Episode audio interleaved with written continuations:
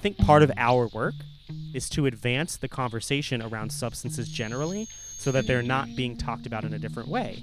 Because the policy result of that is we now see ourselves in a situation where we're going substance by substance, state by state, legalize or decrim depending on the substance. And it's this patchwork of policies that, while does demonstrate progress, I think is not ultimately the solution to ending the drug war. Hello, and welcome to the History of Drugs in Society. I'm your host, Eugene Leventhal. This week, I got to speak to the Honorable Scott B. Cecil, who is a city council member in Mount Rainier in Maryland. In addition to that, Scott also runs two podcasts of his own. One is called Prohibited, which explores prohibition in various contexts, and the other is called The Outlaw Report, which is about cannabis policy and cannabis news in the DC area. We start the conversation exploring what led Scott to the world of drug policy and activism in the first place. As part of that, we share some personal encounters with the criminal justice system and how that informed our own views on drug policy. From there, we got into the question of what the ultimate goal of drug policy is and our discussion also covered stigmatization and normalization, the importance of shifting certain activities that fall on police currently onto other organizations, and we wrap up with asking Scott what he's most hopeful about moving forward in the context of drug policy. So, without further ado, here is the interview with Scott. Thanks so much for joining today. To start us off, do you mind just mentioning your name and title? Yeah, well, thanks for having me. My name is Scott Cecil. I suppose the only official title I have is I'm a city local city council person. So technically, the title is the Honorable Council Member Scott B. Cecil. And uh, aside from that, I work as a freelance nonprofit professional and consultant, where I do everything from policy work, policy analysis, fundraising and development assistance, and also consent and conduct and anti racist work as well. So you know, sort of run the gambit of the nonprofit uh, realm at this point in my career. Yeah, and what got you excited to work in the realm of policy and more drug reform policy specifically? Well, I've always been fascinated by policy, even as a, a young child. Um, politics and policy and the way that policy affects people's lives is always something that we talked about in my household growing up. So it's always been a part of my life. I didn't realize that that was somewhat unusual until I reached adulthood and realized that a lot of people don't have those conversations, or at least some number of them don't. So I've always had this sort of innate curiosity about democracy and about policy and about elections and that sort of thing, and really public service uh, as a philosophy. And I was, you know, not working in this realm. I was studying environmental science and got a degree in sustainability and ecological literacy. But right around that time, I was arrested for marijuana possession and that really got me personally involved in the policy struggle that is fighting back against the drug war. And so I've been on that journey for about 10 years now. Yeah, I know for me, my, uh, just a candid moment there. Yeah, I remember in undergrad, I also got arrested in New York City for for possess or for I guess public usage. Um, but yes, it's interesting how uh, just how personal it is for some people, and then I know in speaking to others, it is a purely they see the wrong sort of in society and are uh, coming at it objectively. So it's interesting to see the different paths people take. But what have been some of the the personal uh, or the projects you've worked on along the way since you've gotten interested in the world of policy reform?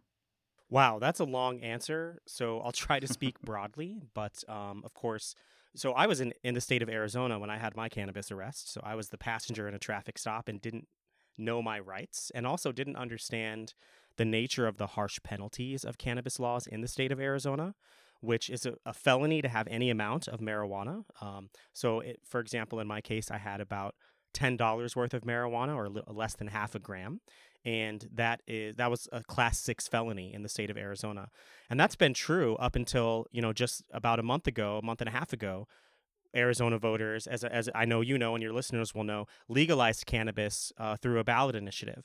But even though there has been medical cannabis in Arizona since 2010, it's still been a felony for any amount of cannabis in that state up until now. And it's not the only state in the country. South Carolina, I believe, is one. There may be others. I'm forgetting off the top of my head. But because I found myself suddenly uh, in this nightmare scenario where I could be facing a, you know, actually two felonies because it's also a felony to have a resinated pipe, which I did also have in my backpack. So I found myself potentially facing multiple felonies. The maximum penalty for each of those was up to $5,000 fine and a year in jail. And eh, Arizona is also one of the states where you lose your voting rights if you're a convicted felon and you have to do you know jump through a bunch of hoops essentially to be able to get those restored. So I just found myself in this nightmare scenario where I was, you know, potentially going to be branded a felon, branded a criminal, potentially could lose my voting rights, potentially could lose, you know, scholarship opportunities and housing and just so many other things simply because I didn't lie to a police officer about what was in my backpack. Um, and so that got me really involved in anti drug war stuff. So I started lobbying at the local and state level in the state of Arizona. And because I was a returning student at the time, I got involved in an organization called Students for Sensible Drug Policy, which I believe your listeners are familiar with, and I know you're familiar with. And that actually brought me here to the DC area, where I've lived for about six years, because I worked for that organization. So when I worked at SSDP, I was involved in just about anything you can think of in terms of domestic policy. So I worked directly with student leaders on different campuses across the US on everything from eh, at multiple different levels of policy. So everything from what's happening at the level of your dorm, what's the policies that your RA has to adhere to when it comes to alcohol and other drugs, what's happening at your campus level, what's happening in your city, town, or county, what's happening at your state, what's happening at the federal level, and then of course we also worked on international issues at the Commission on Narcotic Drugs and other bodies within the UN. So I've had the wonderful opportunity to be involved in policy initiatives and campaigns at every single level of government. And then now that I've been fortunate enough to be elected as a local elected official, I was elected to the city council in Mount Rainier, Maryland, which is a small city right on the border of Washington, D.C. and Maryland in Prince George's County, Maryland and I was elected in May of 2019 to a four year term. So, my focus, aside from the consulting work that I do professionally, in terms of policy work, now I'm looking at what can I do at the municipal level. So, everything from various ordinances and things like decriminalization through a lowest law enforcement priority, which I know we'll talk about a little bit later in the interview. So, that's my focus now but it's been informed by having the uh, again the wonderful opportunity to work at on policy and campaigns at every level of government and, and anything in between. Yeah and i mean just i the the fact that it was for such a minuscule amount that in no way in any shape or form can be argued that you're dealing you're this you're like it's clearly for personal and that it can be a double felony charge. Whereas, like, I just because I happen to be in New York City and not Arizona, and I was smoking a joint in the park when I was 20, and I got arrested in the process of doing that, but I was able to, by paying a $900 fine, uh, pretty much have a fifth degree misdemeanor. And just the fact that there is such discrepancy with zero logic in it in my opinion, is one of the reasons that you know people should care about the MORE Act and thinking about these kind of questions at a federal level. We need these to be logical and and not unnecessarily putting burden on people, and that should be across the board, not just a, a pure state by state where if someone wants to be draconian, they can be. Well, let me say two things in response to that. I will say, too, sure, it may be obvious to anyone that I was not selling cannabis because of the small amount that I had on me was obviously for personal use which it was. But I would go so far as to say, even if I had been selling cannabis, I still don't think that the punishment, quote unquote, was appropriate. Not only do I think that punishment would have been too harsh for, you know, selling what is basically a harmless substance to any consenting adult that chooses to ingest it. But beyond that, it became very clear to me that the purpose for me being injected into the criminal justice system, and actually, I want I want to think about that differently rather than me being put into the criminal justice system, the way I actually view it now is that Arizona was infusing the criminal punishment system into my life, right? It wasn't anything that I was doing. So, what was their purpose for doing that? So, what was the purpose of Maricopa County and the state of Arizona being concerned with my personal substance use as as as it concerns to cannabis?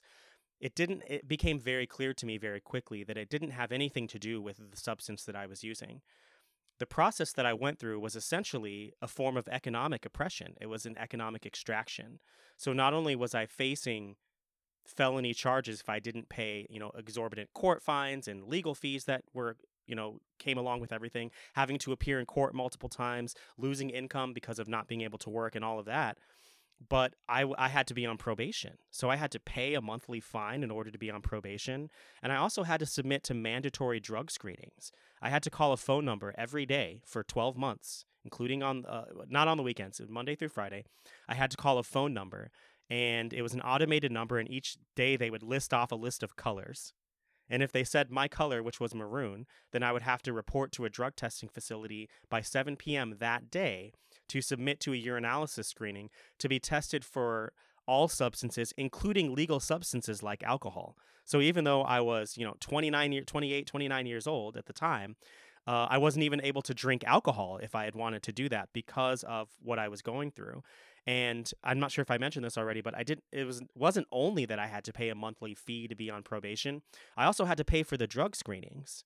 So I actually had to go down to part time as a student for two semesters so that I could get a second job just to pay for the court fines and the probation fees and the drug testing fees. So, eh, you know, eh, and I, I took up space. I had to do 24 hours of drug education counseling. And so not only was I being um, attacked essentially by the state economically, but I was also taking up space in very scarce public resources that could have been going to someone who actually did have a substance use disorder that wasn't getting any treatment. So it was clear to me that there was really nothing to do with that process that had to do with cannabis and my use of it. It really felt more like an economic extraction and just a waste of resources um, for everybody involved, except for, by the way, the private company that I was paying money to to drug test me. Yeah, that's just so in my mind, that's such a clear example of everything that could be wrong with policy and all the wrong incentives and all the wrong underlying logic. And I also, just to be clear of my own views, I, I, by no means meant my, my comment on you. You had enough to not be uh, to clearly not be uh, dealing to to imply that even if you had some more, that should change the calculus. There, it was much more of like that is the pos- the most innocuous version of that possible. Uh, but I, I totally agree of just how egregious it is that for what we're going on five decades now of just these policies. I mean, really, with cannabis, you can argue in the 30s they started getting so motivated by factors that are not anything but moralistic. And so I guess if we if we take a moment to even think of well what is the goal of having policy around substances whether it's cannabis specifically or around any other uh, substance that people use what do you see as kind of the goal of effective policy when it comes to drugs? That's an excellent question because I think even for folks who might agree with with someone like you and I that the war on drugs is a failure, that the war on drugs is is a net negative on society. I think a lot of those folks would say, well, sure, I agree with decriminalizing drug possession or, and helping people who are su- uh, suffering from substance use disorder, but they wouldn't necessarily agree with us that we shouldn't arrest quote unquote drug dealers.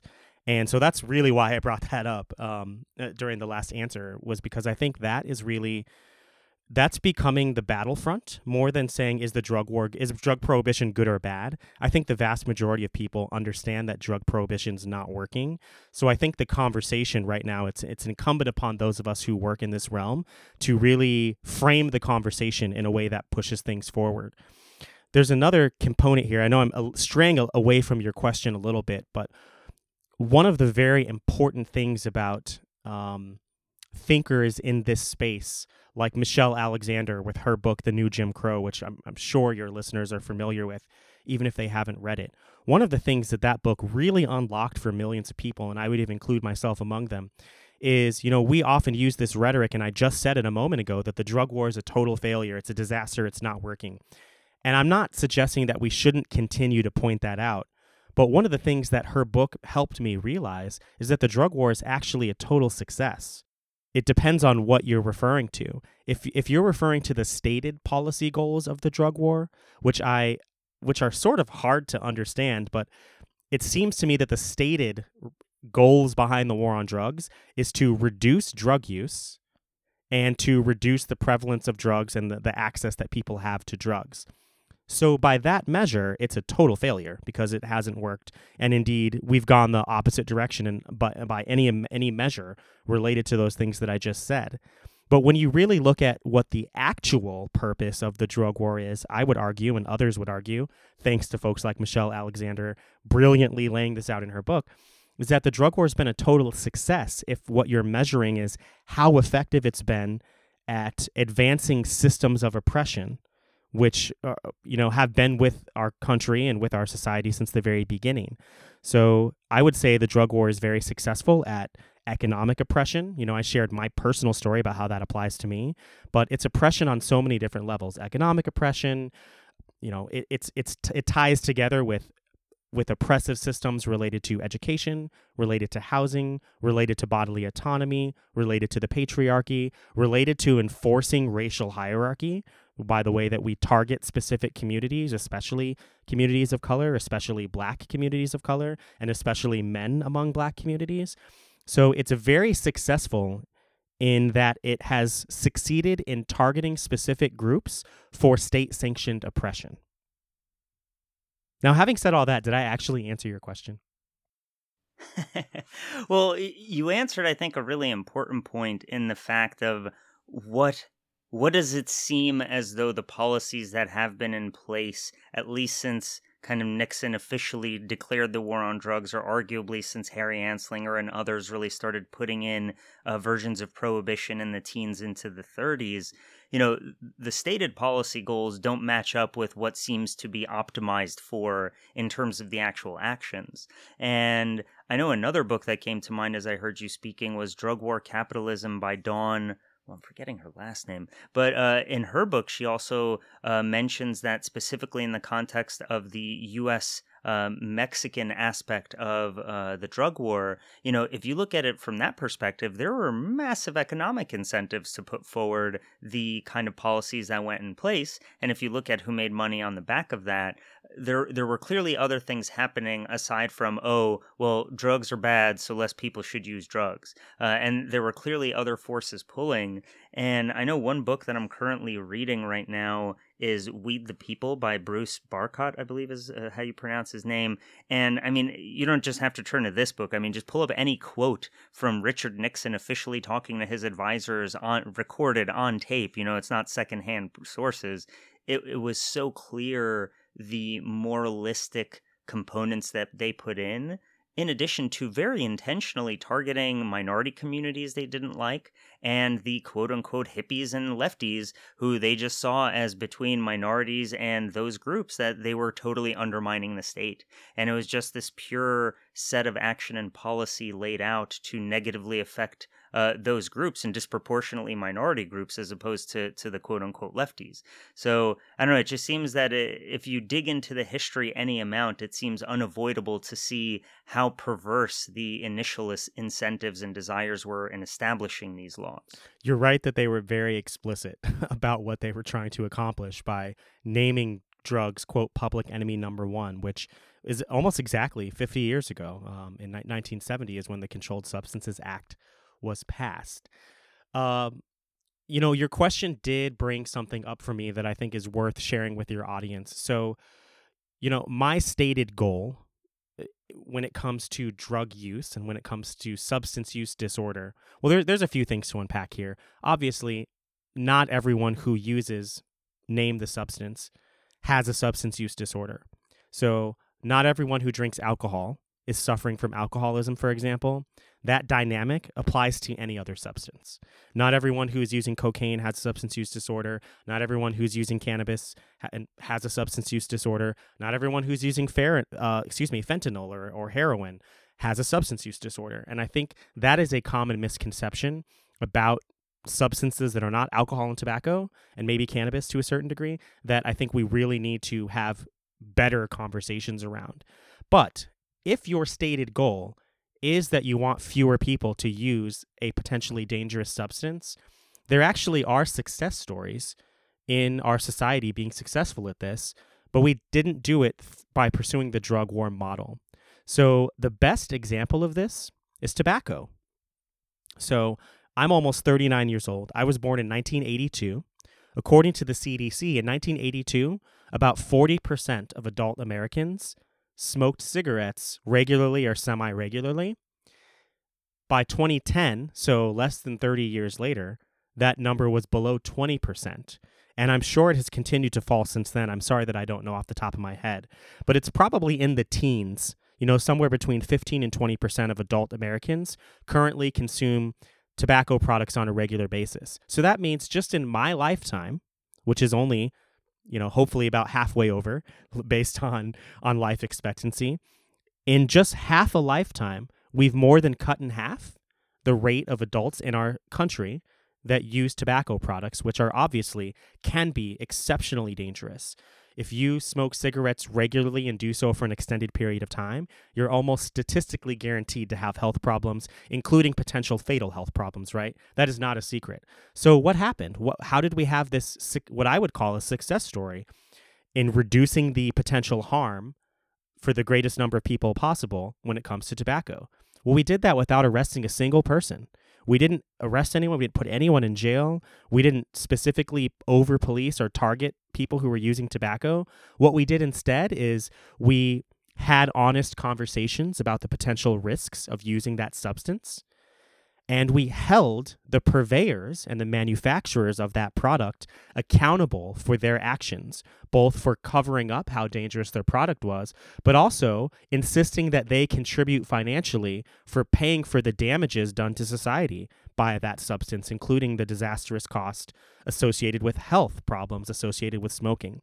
So for people who are, who struggle to think of a non punitive model that will actually address the harms and actually reduce the number of people who are using a substance, I think tobacco products illustrates perfectly clear a model that we could pursue with any other substance. Now, I think we should actually go farther than that and be very explicit about the types of harm reduction that we're employing. And we could talk about that more in a moment if you'd like. I know you've had other episodes on harm reduction, so I would simply refer your listeners to that. But I just wanted to really pin down and plant that flag where your listeners can see it that when you look at the recent history of tobacco, it gives a very very um, clear model of how to pursue societal level harm reduction for a substance that is wildly dangerous without having to be punitive. Um, one thing I will, there is one factor, by the way, and I'm so sorry for filibustering Eugene. There's one other factor with, with tobacco that I didn't mention that's worth mentioning that I think is very complex and that is worth more conversations. And I'm not going to pretend to have the answer here because I don't. But one of the other components about that, that I think led to the a less a lower prevalence of people smoking tobacco of adults smoking tobacco was that it became less socially acceptable. It's no longer acceptable to smoke really indoors anywhere even even at home or even if you're whether you're if you're a guest in someone's home or you're in a public space uh, you're probably Eugene old enough to I think you're a little younger than me but you're probably also old enough to remember when you could smoke cigarettes in restaurants and fast food restaurants yeah. and movie theaters and mm-hmm.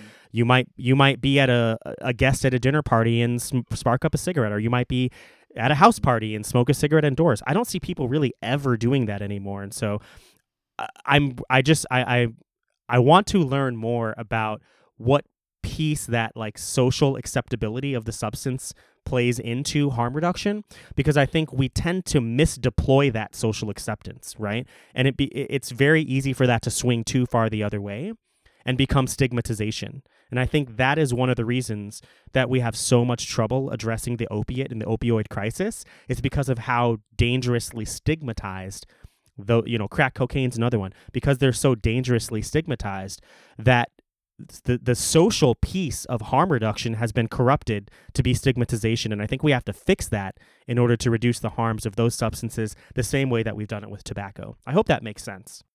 Oh, absolutely. No, and those are some very very important points. And you know, just to to provide some general context, uh, you know, I'm sure anyone who's tuning into this podcast has heard in some version or other, has heard media portray what we're dealing with now as the quote unquote opioid crisis. And, you know, there's no question that there's an overdose uh, crisis in the last 20 years from the perspective of there's a lot more happening. I believe the, the 2018 numbers peaked somewhere uh, in the 70,000 range across all substances.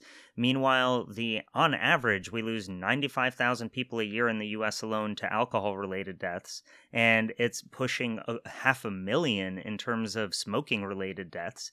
And to your point, the stigma is what separates those two, where you can absolutely villainize and make it, you know, the the fault of the person who's using the substance in the much smaller column of people dying from what are currently considered illegal substances. Uh, and then when you think of something like cannabis, when there's no directly related, uh, or I don't know about no in terms of long term health complications, but almost none, versus now the stigma around smoking is that, well, if you do it outside and you're whatever, you're an adult. You get to decide to give yourself potential complications from that and join the half a million people you're dying that way.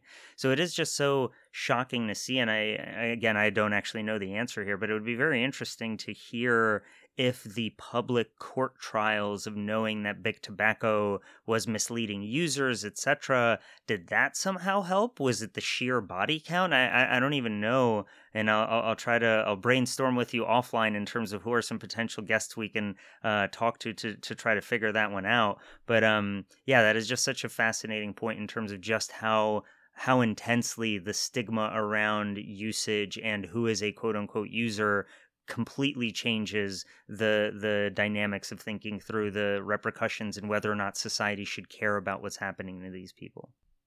The only thing I'll add, thank you for all of that. The only thing I'll add is the other insidious thing about tobacco that I think so yes, I think it was the body count, but in addition to that, when you think about a cig when you so if Eugene if you picture a cigarette smoker in your own mind, you're probably not picturing an elderly person, right? And there's a reason for that because most smokers die before they become elderly. And so the other mm. insidious thing about tobacco was th- not only did the purveyors know how deadly their product was, because they understood how deadly it was, they knew that in order for their business model to survive, they had to target younger people to use their substance. Otherwise, their user base would I don't, I don't know if user base is the right term here, but their users of their product, their consumers, are going to die off. And so I think that concerted targeting of young people was really probably one of the major factors that swung us in a different direction when it came to the prevalence of tobacco use. Absolutely, and I mean, if, if for whatever reason any any listener thinks we're getting slightly conspiratorial in saying that, I mean, just look at the business strategies of any big tobacco company since these social trends that Scott has spoken about have taken place, and they're massively investing in targeting younger populations just elsewhere in the world where they can bully regulators and kind of get what they want done.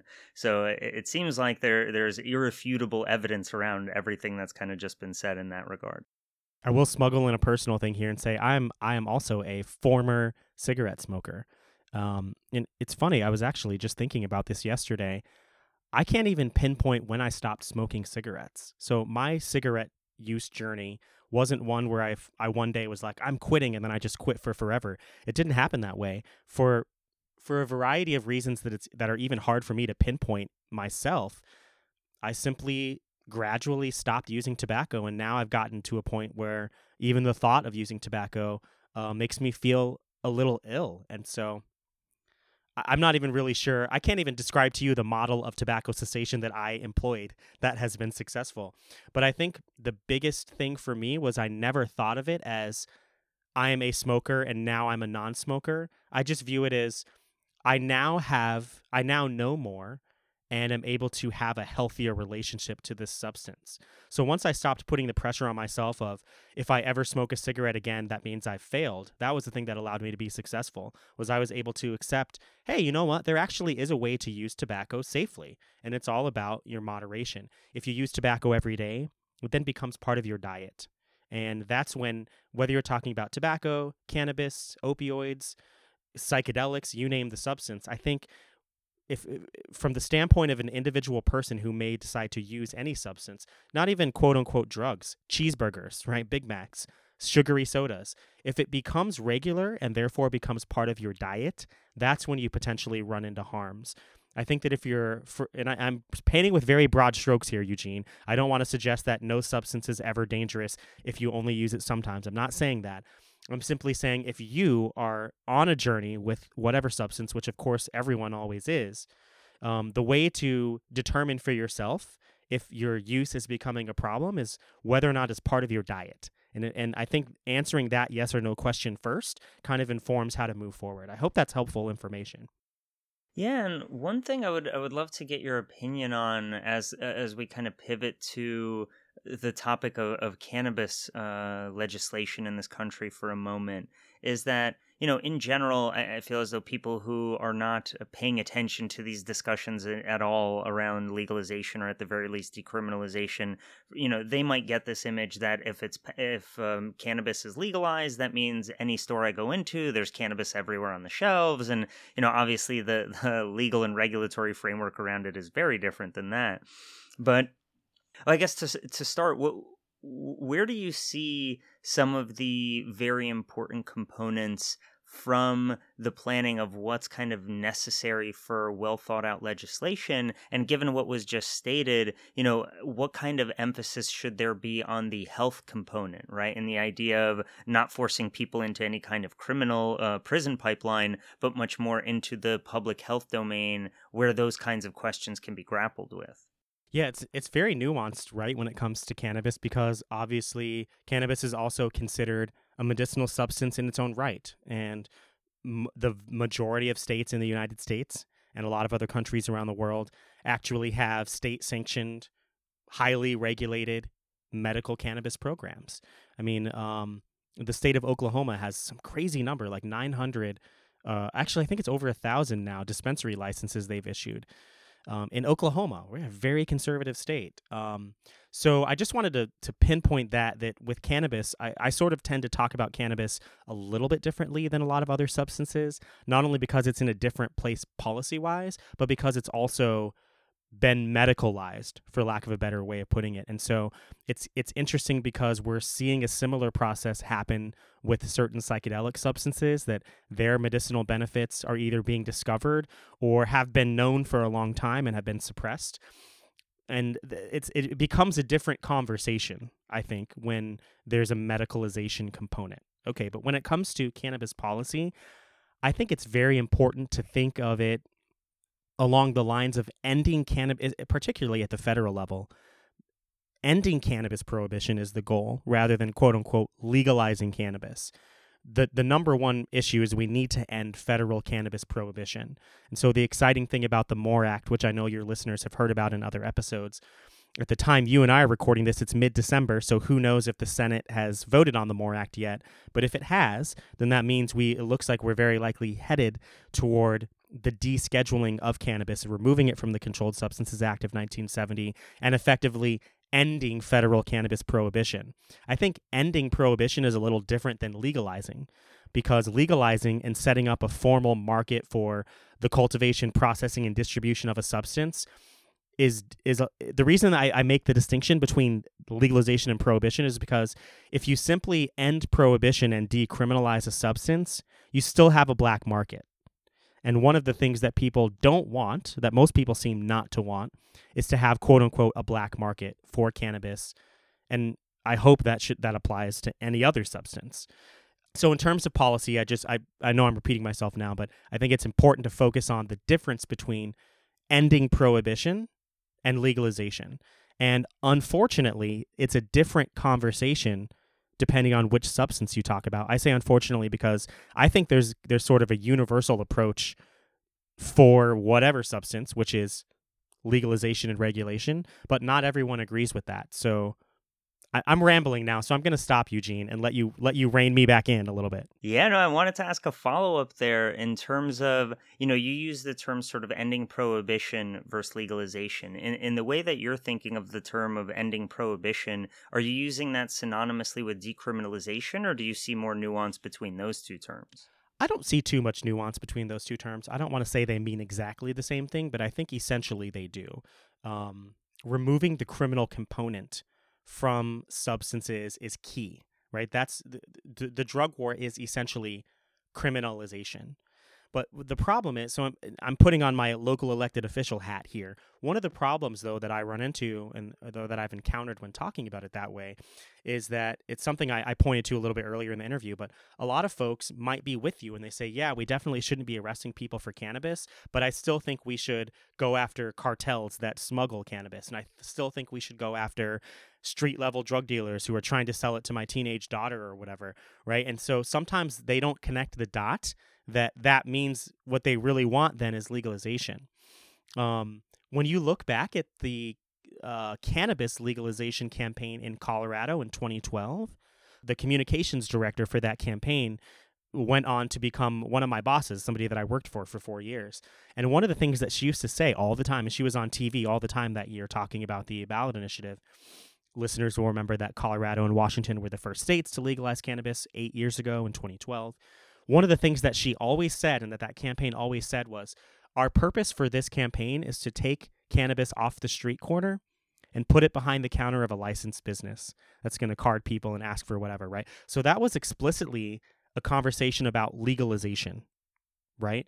But we're not there when it comes to, say, heroin, for example, right? We're, we, we're not in a place where people say, so a lot of people would agree we shouldn't arrest heroin users if they have a substance use disorder, but there are far fewer people who would say, therefore, the solution is to legalize heroin so that so that we have controls on purity, potency, and dosage, so that people actually know what they're taking which reduces the likelihood that they're going to experience an accidental or even fatal overdose, right?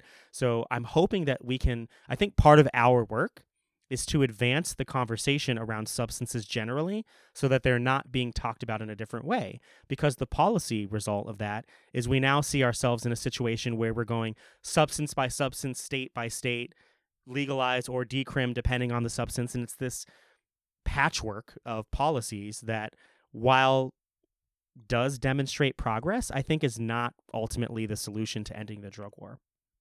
Yeah, and that's the thing in my mind, you know, going back to the question we were discussing earlier in terms of well, what is the actual point of any of this policy in the first place? If the actual goal is to just have to minimize the amount of harm that exists as a result of this thing just existing in the universe because what you know the last 40 50 years of laws have shown that it doesn't matter whether or how intensely you enact the prohibition chances are people are still going to find a way to interact with and use those substances. If the actual goal is to minimize the harm then we have to start applying a ton of policies which may seem very uncomfortable for people who are not uh, you know folks who are uh, that steeped in the literature and the evidence that's already seen from other countries around you know what safe injection sites can do and what providing a safe supply can do and what just all these other components that might seem scary for someone and again coming back to the stigma that the only version in their mind of a drug user that exists is someone who tried a substance once became hooked for the rest of their life and is now this kind of scary uh, person negatively affecting society when it's you know there's more and more research showing that it doesn't matter how hard the substance is addiction rates rarely break 20% of users and you know all these other uh, pieces of information that are just neglected in the mainstream conversations on these topics and and that's just such a shame because it it just perpetuates the stigma. And I guess to to pivot to a specific question from that, uh, and you know, focusing in on the term of prohibition, you actually have your your own podcast called Prohibited. So, do you mind just uh, doing a quick plug for your own podcast, but then really answering the question of why did you launch it? What's your hope in running that podcast? Yes, thank you so much for bringing that up. As you say, I'm I'm used to being on the other side of the microphone, so uh, I appreciate you bringing it up because I'm I'm so bad at promoting it because I'm not used to being a guest on a podcast that I might have forgotten. So yes, thank you again for bringing it up. I do host a podcast called Prohibited, a podcast about prohibition. Listeners can find that at prohibitedpodcast.com. I also host a second podcast now called The Outlaw Report, which is your source for credible cannabis news in and around Washington, D.C. So, this is mainly about cannabis policy in the D.C., Virginia, Maryland metropolitan area, um, but also federal policy, since, of course, we're right here at the seat of the nation's capital here in the District of Columbia. But so I started Prohibited about two years ago, and I was inspired by uh, another podcast called This Week in Drugs that um, is was my favorite podcast for a while. They did a few seasons, and then when it went off the air, I decided we needed to fill this void of awesome drug policy podcasts. So I started a podcast called Prohibited, but the purpose was not only to focus on drug prohibition. My vision is that the body of work of Prohibited will help um, forward and advance a conversation around the concept of prohibition more broadly. So, as I've engaged in this policy work around drug policy reform and drug prohibition for the last decade or so, you often, you know, folks like myself would often say things like, well, prohibition never works. Prohibition's a total failure. But when you dig down a little bit deeper, I think that's not true. I, I think drug prohibition is a total failure, but I don't know that it's a failure to prohibit styrofoam or to prohibit single use plastics or to look at the prohibition of fossil fuels when we're facing a global climate catastrophe. So it's clear to me that the conversation around whether or not prohibition does or does not work is much more nuanced than a yes or no question.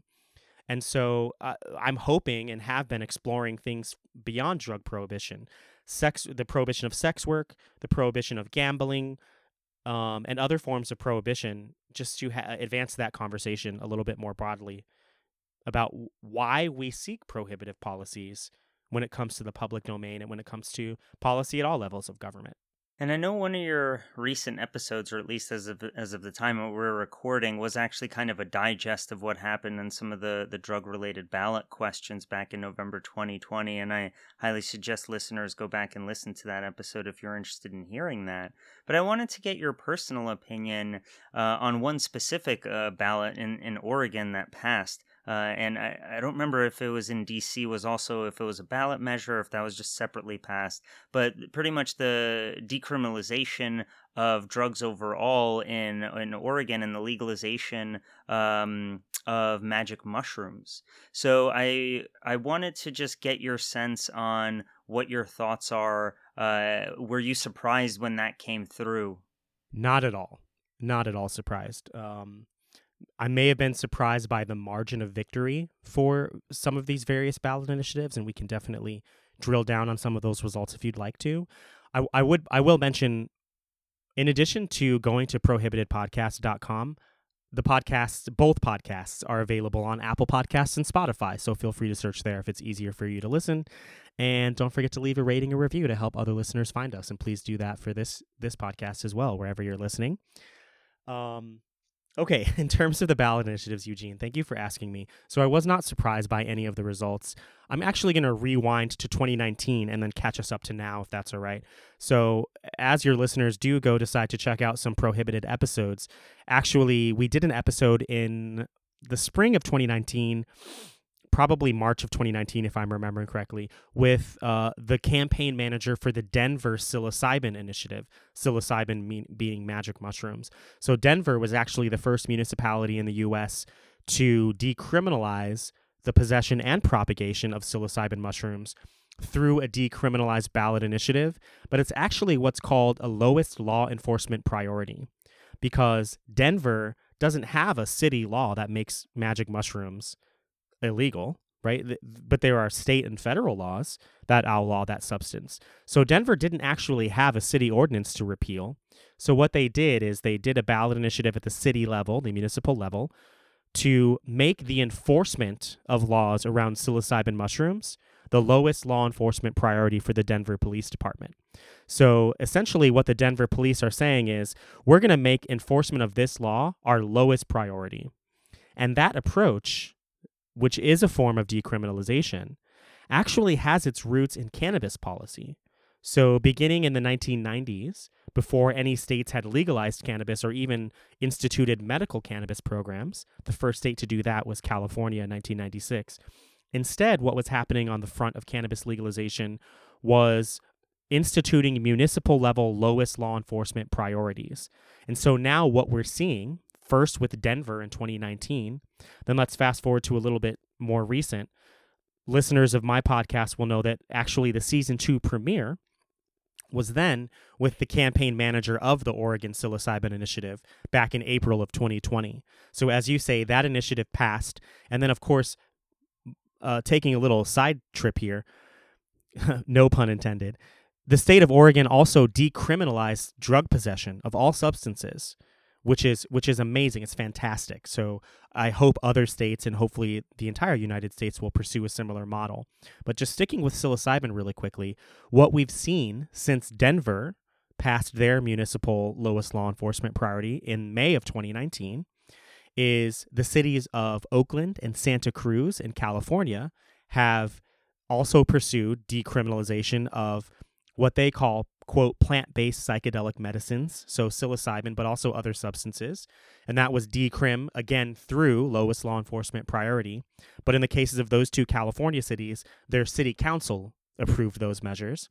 And then as you say eugene here in washington d.c during the november 2020 election voters approved by 50 points. I mean it wasn't even close. It was about 25% excuse me 75% in favor and 25% opposed. So about three fourths of voters voted to decriminalize quote unquote plant based psychedelic medicines, again, through decriminalization, which was a lowest law enforcement priority ordinance. So that's kind of where we are now. And my suspicion is that as we progress, more municipalities will continue to pursue lowest law, low, lowest law enforcement priority enforcement, just like what we saw with cannabis in the 1990s, which will then lead to state level decriminalization measures. We've already seen that begin this year with Oregon, which then hopefully creates a domino effect similar to what we've seen with cannabis. So while I'm really excited that this is where we are, I just want to repeat something I said earlier. I think it's a mistake to only try this state by state, substance by substance incremental approach.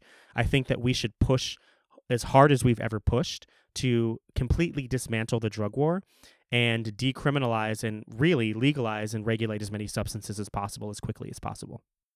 And I think when, at least I know when I personally imagine trying to do anything pro supporting the end goal of changing the federal level, any kind of law on the federal level, it just automatically seems so intensely daunting. But you know, I, I, would also love to get your opinion as someone who is no longer just Scott B. Cecil, but the Honorable Scott B. Cecil, and someone who actually is working in local government. You know, what do you see as the kind of pathways you would recommend that people who genuinely want to impact policy, what are ways that you can do that on the local level? Yeah, thank you so much for asking me that because it gives me a chance to talk about what I'm doing politically right now. So, again, for anyone who's listening, I live in a city called Mount Rainier in Maryland in Prince George's County. It's right on the border of Washington, D.C. and Maryland on the northeast side of the Diamond, that is the District of Columbia. So, right now, what I'm working on at the municipal level is a lowest law enforcement priority for drug possession. So, I think what local police departments can do, both county and municipal departments, is well, I guess it's it's really not the departments doing it, but what we need to do is institute lowest law enforcement priority legislation and ordinances at the municipal and county levels to allow for law enforcement agencies to essentially ignore enforcement of crimes without a victim, whether they be drug possession, whether it be sex work between consenting adults that are not being trafficked or coerced, that sort of thing. So I, I, hate to use the term victimless crime, but I think the key here is if there's no victim in the crime, if there's no emergency happening, then I don't think that it's a good use of law enforcement resources. So I am part of the defund the police movement. I do believe in prison, jail, and police abolition. But I also think that it's irresponsible to do that in one fell swoop. I think there's a process. And part of that process is asking pointed questions about what the purpose of law enforcement agencies are and which laws are worth enforcing. So I think the approach here is that police, especially at the municipal level and especially in communities as small as, as the one I live in, which is about 9,000 people, less than a square mile, so a, sm- a very small city, I would even call it a town actually, is what is the purpose of our law enforcement and what's a good use of their time? So I would say anything that is not an emergency situation which poses an imminent threat to public health and safety, is not a good use of police resources, of law enforcement resources. So I think diverting funding away from law enforcement towards other areas is the key, not only to reduce the size, scope, and purview of law enforcement agencies, but to redirect their you know their activities towards things that actually are threats to public health and safety. And I don't think that you know, drug possession is one of those. For example, there are others. Yeah, and I know related to that, I've read differing accounts from across the country where local police leaders will decide to take their own view on, say, how to respond to opioid overdoses or any drug overdoses. And a lot of the times they get to make that call because they just happen to be tasked with that, as opposed to another group in that area that is more health oriented and has the appropriate background and training to deal with a public health question. Absolutely right. And there's an interesting dynamic when it comes to drug policy reform that really applies to almost every other area of policy activism and advocacy. And it's it's the following thing. There's an if your movement building is effective, you'll notice a, a, a long-term trend and if you're very very effective or if there's a lot of, of, of momentum behind your particular movement or the broader movement that your movement building work intersects with, it may even be a rapid process. But the process is as follows when your advocacy movement is successful, you'll start to notice that policymakers will begin to use the exact language that your movement was using in the past, whether it be months or even years or even decades in the past. So, for example, you, you need only go back five or seven years and listen to policymakers talk about cannabis legalization, and there was no conversation around racial equity, social equity, ownership, that sort of thing. Now, when you look at especially progressive policy leaders that write policy and law, when they talk about cannabis legalization, they always mention own equity and ownership and racial equity and those things. So eh, what folks should be looking for, no matter what movement you're involved with, is you can note one way to note how much progress you're making in terms of actual policy change is when you see policymakers begin to adopt the language that your movement has already been using. This also applies to law enforcement. And one of the one of the negative trends I would say in law enforcement and its interaction with the public right now is that it, law enforcement is actually going the opposite direction with their rhetoric far too frequently. So here's what I mean by that. One need only go back five or seven years, or really even less. And when you listen to law enforcement agencies themselves, or when you listen to the unions of law enforcement employees, they would say things like, police officers are being asked to do too much. We're being asked to be babysitters, and we're asked, being asked to be social workers, and we're being asked to be substance use counselors, and we're being asked to barter and you know negotiate neighbor disputes, and we're being asked to help people when they have uh, health crises, you know, when they're drunk in, in public, that sort of thing. None of those things that I just named are imminent threats to public health and safety. So the interesting thing is like they were right we are asking law enforcement to do things that we shouldn't be asking law enforcement agents to do. Most of those things that I just listed off, what we actually need, or what, what people in the community actually need, is not a police officer. Depending on which social issue you're talking about, they need a substance use counselor, or they need a social worker, or they need economic assistance, or housing assistance, or they need treatment for alcoholism, whatever it may be. Police officers are not only are they not equipped and trained to do those things, I would venture to guess that no law enforcement agent goes into policing because they want to do that work. Their purpose is to enforce laws that are that when violated are a threat to public health and safety and to protect the public good. And we ask them to do so many things that aren't related to that work. And I think step 1 in healing the divide between law enforcement agencies and the public at large, short of simply abolishing them, is really asking ourselves very pointed questions about what their scope of responsibility is and should be. And I think that the majority of work that police are currently doing would be better suited for other personnel. And it's simply about reprioritizing where we're in- investing our dollars. So, in the city that I live in, for example, this fiscal year, we're spending 37% of our municipal budget on the police department, which to me is, is wildly out of balance.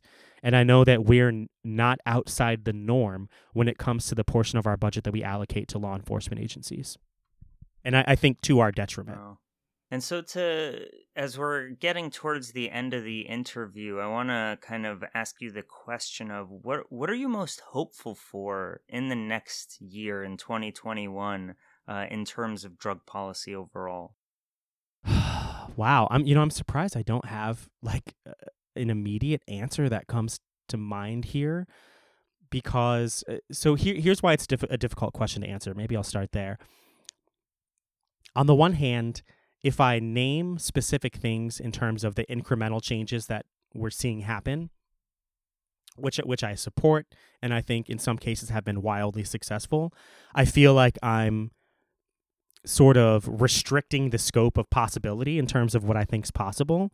So I suppose my answer is I, I, I want I want us to broadly have our end goal being completely dismantling the police state, completely dismantling, you know, the current policy regime when it comes to various substances, including the legal ones, and just really kind of rethinking the way that we allocate resources in our society. You know, if if we spent just a fraction of what is currently spent on state, local, and municipal police departments, and then, of course, the federal military budget, simply a fraction of that money going towards housing stability and food security and improvements to education and public health and safety and economic reparations for marginalized communities, whether it be reparations uh, for black for African Americans and black people here in the United States, whether it be reparations both of money, land, and economic power for indigenous communities and their descendants who are still victims of colonization and still victims of the genocide of their ancestors. I, I hope that we as a society really set our sights and we as a movement really set our sights at addressing you know, really taking the harm reduction model for drugs and uh, and addressing it at a societal level. One of the mistakes we make in drug policy reform and those of us who are fighting against the drug war is I think we tend to see the drug war as a piece of a larger movement and our movement is just doing its its one piece over here but there's this larger movement and if we handle our piece it helps make progress in the larger movement and i'm not necessarily saying that that's not true I just think that no matter what movement you're part of, whether it's drug policy reform, whether it's housing justice, environmental justice and addressing climate change, economic justice, social and economic reparations, I think that no matter which movement you're part of, if you're only pushing for change in your quote unquote your part of the movement, I think that's a mistake. Because I think I don't think that that means we'll ever actually overthrow all of these other oppressive systems that are all interconnected. So, whichever one of those justice oriented movements that I just named, and there are also others I didn't name, whichever one that you view yourself as being a part of, I hope that you'll approach your work as trying to dismantle all oppressive systems rather than thinking that you should be sequestered to your corner of the movement. So I think what I'm most hopeful for is that there are more and more voices that are saying just that. That we have to address the material conditions of not only marginalized communities, but the material conditions of everyone in our society and the implications of continuing to fail to address that. I think we've now gotten to a point where it's it's going to lead to global catastrophe. Um, and that's that's not just restricted to climate change. I think all of those other justice movements. Uh, I think that global catastrophe is really the thing that we should be focused on avoiding. And dismantling the drug war and all the oppressive oppressive systems that are tied to that is simply a small part of that movement. That is a beautiful sentiment to to sort of wrap up today's conversation with and thank you again for taking the time. Before I let you go though, is there anything else that you want to plug in terms of your own information where people can find out more about your work or how they can reach out to you? Sure, of course, you're welcome to follow me on social media. It's at Scott Cecil on Twitter. Um, follow me there, and uh, if we know each other, then I'll I'll share with you some of my other social media accounts. Um, in addition to that, I do um, also operate a nonprofit which I co-founded called Repair Now. We focus on criminal punishment reform, everything from expungement and record sealing to also voting rights, both for people with criminal records, people currently being held in local jails, um, or anyone else who uh, would like to participate in the electoral process if they're an eligible voter. We work in all areas of advocacy, advocacy related to that, so please go check out repairusnow.org. Uh, to find out more information about that organization. By the time your listeners have heard this, the special elections in Georgia will have already taken place. But right now, what we're focused on in the immediate term, as I'm recording this in mid December, is that um, we're making sure that everyone in the state of Georgia who wants to vote and is an eligible voter has access to voting. And that includes, again, people being held in local jails. Listeners of your show will probably know that on average, about 80% of people being held in local jails have neither been convicted nor charged with a crime. They simply cannot afford cash bail. So, one of the things we're working very hard to do is to make sure that as many people being held in local jails as possible who are eligible voters have access to voting during the special elections in Georgia. So, uh, even if the, if this uh, podcast I think will have come out after that election has taken place, if you'd like to go and chip in a few dollars to help us with that sort of work moving forward, please go check out repairusnow.org.